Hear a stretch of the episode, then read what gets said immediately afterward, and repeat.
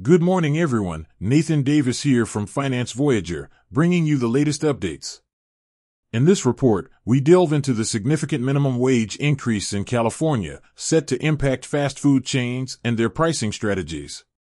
Discover how this change is poised to affect the industry, consumer sentiments, and even the stock market. Stay tuned for a comprehensive analysis of this crucial development.